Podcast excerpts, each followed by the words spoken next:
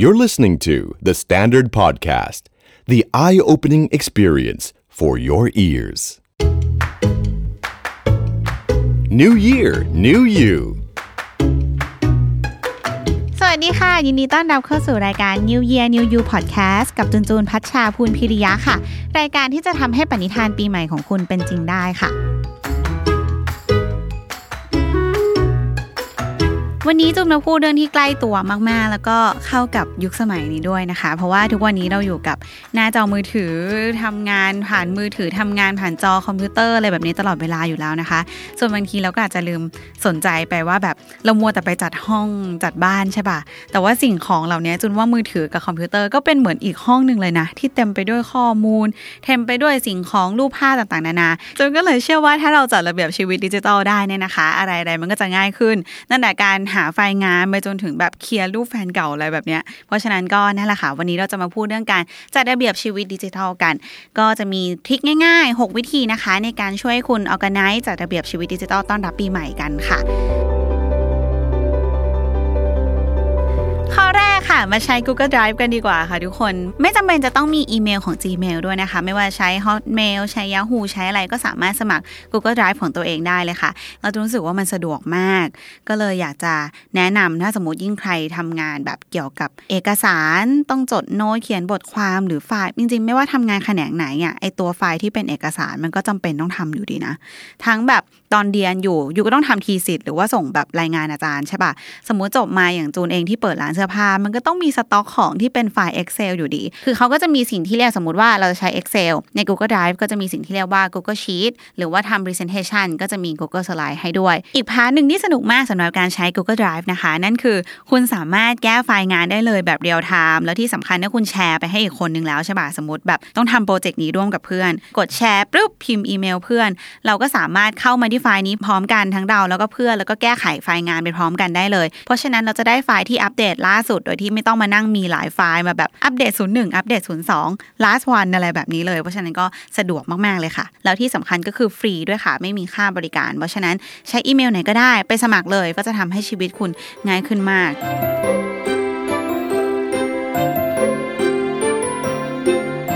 2 ค่ะ คือการปิด notification แล้วก็ unsubscribe สิ่งที่ไม่จำเป็นในมือถือหรือว่าคอมพิวเตอร์ค่ะ อย่างจูนนะคะ จูนรู้สึกว่าจูนปิด notification ทุกอย่างเลย เพราะว่าส่วนตัวคือไม่ไม่สามารถทำงานโดยที่มีอะไรมาเด้งเด้งในจอมือถือได้ตลอดอะถึงเราจะปิดเสียงก็ตามนะ แต่ถ้าเราเห็นแบบมือถือมันมีจอสว่าง มันมี pop-up ขึ้นมาแบบ มีคนไลน์มา มีคนแบบกดไลค์ภาพอะไรอย่างเงี้ยมันจะทำให้เราไม่มีสมาธิในการทำงานก็ได้นะคะ เพราะฉะนั้นจูนแนะนำว่าแค่เข้าไปที่ setting แล้วก็เลือกแอปว่าอันไหนมันไม่สำคัญไม่ต้องมี noti ก็ได้มั้งเช่นพวกอินตาแกรมอะไรเงี้ยคือจริง ๆ มันก็ไม่ต้องรู้ก็ได้ป่าว่าใครกดไลค์รูปเราอยู่ ก็ปิดไปก็ได้ ส่วนอันไหนสำคัญ เช่นแบบไลน์กรุ๊ปที่เป็นที่ทำงานอะไรเงี้ยก็อาจจะทิ้งเอาไว้ให้มันแจ้งเตือนอยู่ก็ได้ค่ะ หรือไอ้พวก SMS กวนใจต่างๆ นานา โฆษณาว่าจะมาสมัครเสียงรอสายอะไรนู่นนั่นนี่ถ้าไม่อยากได้นะคะ ไม่ว่าคุณจะใช้มือถือค่ายไหนก็ตามให้กดดอกจันหนึ่งสามเจ็ดค่ะ ใช้ได้ทุกเครือข่ายเลยเพื่อยกเลิกข้อความโฆษณาทั้งหมดค่ะ ส่วนทางด้านอีเมลบ้างนะคะ ถ้าสมมุติว่าเราอยาก unsubscribe อะไรเนี่ยก็สามารถกดได้เลยก็เข้าไป ที่เมลนั้นส่วนใหญ่เนี่ยแต่ละเมลก็จะมีปุ่มให้กด unsubscribe ได้เลยนะคะ อยู่ล่างสุดของอีเมลค่ะ หลังจากนี้เราก็จะได้ไม่ต้องรับอีเมล แบบข่าวสารลดราคาโปรโมชั่นต่างๆ จากแบรนด์ต่างๆละเพราะฉะนั้นเราก็จะได้เลือกได้ว่าอันไหนที่เราอยากอ่านจริง ๆ ข้อความเตือนแจ้งเตือนอันไหนที่มันจำเป็นต่อการทำงานจริง ๆ อันไหนที่เป็นโฆษณาหรือว่าแบบอินสตาแกรมไลค์รูปอะไรเงี้ยเราก็ปิดไปเพราะว่าอาจจะไม่จำเป็นแล้วก็ทำให้รกเครื่องด้วยค่ะ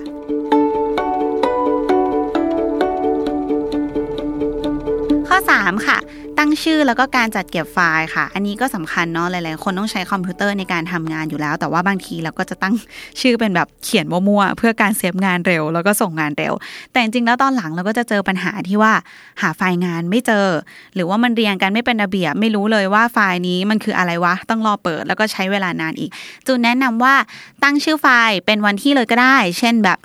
01.01 หรือ 01 slash เดือน แล้วก็ตามด้วยปีอะไรแบบเนี้ยนะคะ หรือว่าเป็นแบบไฟล์แรกก็เป็น 01 underscore ชื่องานว่าเป็นอะไร ถ้าเป็น artwork ก็เขียนแบบ aw underscore ชื่อ artwork อันนั้นที่เราทำส่งอยู่อะไรแบบนี้นะคะ ต่อไปมันจะได้ง่ายต่อการค้นหาว่าเราจะหาไฟล์ artwork หรือว่าเราจะหาไฟล์เอกสารอะไรหรือเปล่า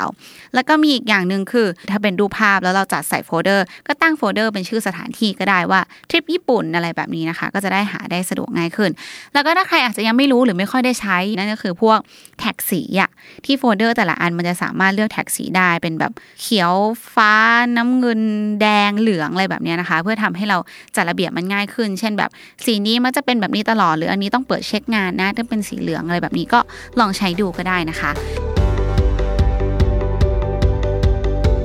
ข้อ 4 ค่ะ จัดเรียงแอปในมือถือ อันนี้ก็ค่อนข้างส่วนตัวนิดนึงนะ บางคนอาจจะถนัดแอปพลิเคชันเหมือนเดิมแบบที่ใช้ตอนที่มือถือให้มาเลยใช่ปะแต่อย่างจูนเนี่ยเป็นคนชอบหน้าจอ clear clear clean clean เพราะฉะนั้นทุกอย่างจูนเลยจะจัดเข้าไว้ในโฟลเดอร์ค่ะ ทุกอย่างจูนก็จะเรียงว่าถ้าเป็น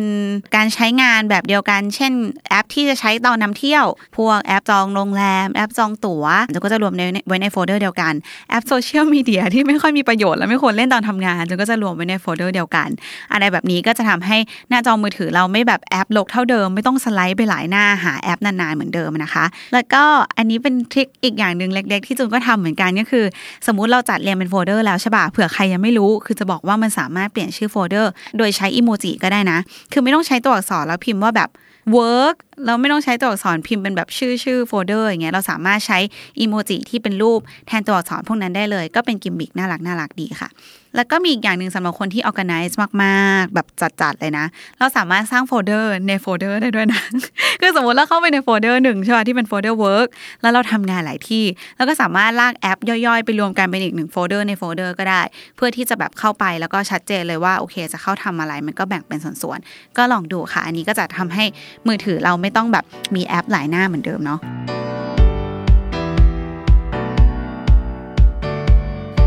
5คือการ clear พื้นที่ค่ะในทั้งคอมพิวเตอร์แล้วก็ในมือถือเลย อย่างจูนนะเอาวิธีง่ายสุดแล้วทุกคนทำได้คือลบ trash can ไปเลย สมมุติอันไหนเราทิ้งไปแล้ว แต่เราอาจจะลืมว่ามันไปอยู่ในกล่องถังขยะในจอคอมพิวเตอร์อะไรเงี้ยว่างๆนะคะ ก็ delete empty trash can ไป หรือในมือถือก็เช่นกัน เราลบรูปใช่ปะเดี๋ยวนี้มันจะย้ายไปอยู่ตรงแบบ recently delete อะไรเงี้ยว่างๆก็เข้าไปลบรูปในนั้นก็ได้นะคะ ก็จะเพิ่มพื้นที่ในมือถือแล้วก็คอมพิวเตอร์ได้ด้วย อีกอย่างหนึ่งคือการใช้ external hard disk ค่ะ เดี๋ยวนี้ก็ราคาไม่แพงเลยนะคะ1เทเลไบต์เนี่ยราคาอยู่แค่พันกว่าบาทอะไรอย่างนี้เท่านั้นก็ลองหายี่ห้อ หรือว่าราคาที่เหมาะสมกับตัวเองก็ได้ค่ะ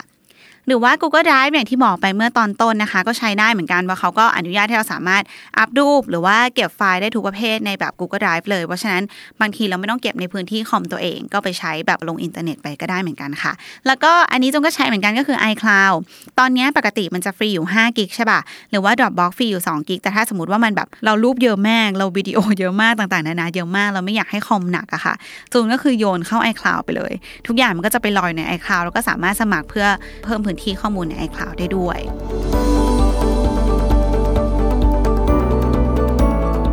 6 ค่ะ ข้อสุดท้ายแล้วก็คือการเปลี่ยนมาจ่ายบินออนไลน์ให้หมดค่ะ ยุคนี้มันก็ไม่จำเป็นจะต้องแบบรับจดหมายมา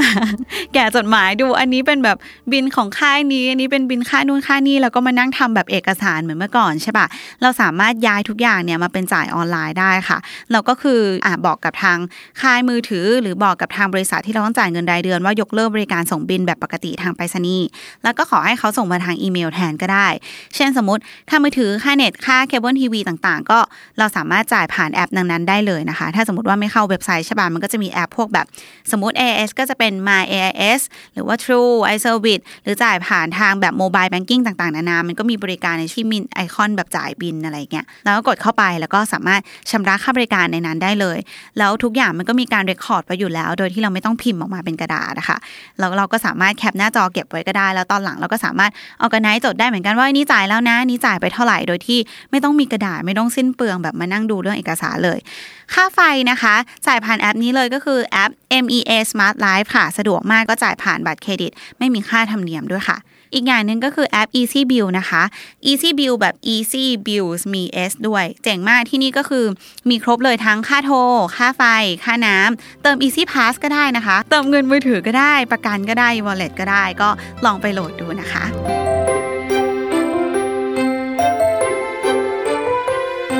ฟังไปใครอาจจะยังไม่รู้หลายอย่างเลยนะคะ ว่าเฮ้ยจ่ายบิลออนไลน์ก็ได้ด้วยค่ามือถือผ่านจ่ายผ่านมือถือไม่ต้องไปถึงที่ก็ได้ด้วยหรือต่างๆ นานาเนี่ยก็ลองไปทำดูนะคะ ถ้าขับรถอยู่ฟังพอดแคสต์อยู่ ก็จอดรถแล้วก็จ่ายค่ามือถือก็ได้ หรือว่าว่างๆก็หยิบมือถือขึ้นมาหยิบคอมพิวเตอร์ขึ้นมา จัดการระเบียบหน้าจออะไรใหม่นะคะ ชีวิตปีใหม่นี้เนี่ยชีวิต digital life ของเราจะได้ง่ายขึ้นค่ะ ถ้าใครฟังตามไม่ทันเมื่อสักครู่นี้นะคะ สามารถดูรายละเอียดชื่อแอปตัวสะกดต่างๆ นานาได้ใน show note ด้านล่างของพอดแคสต์ตอนนี้ได้เลยค่ะ ใครมี New Year Resolution ของตัวเองที่อยากให้เราพูดถึง ก็ทวีตมาเลยพร้อมติด Hashtag New Year New You ค่ะ ติดตาม New Year New You ได้ทุกวันตลอดเดือนมกราคมวันนี้ไปแล้ว สวัสดีค่ะ The Standard Podcast เปิดหู เปิดตา เปิดใจ เปิดโลก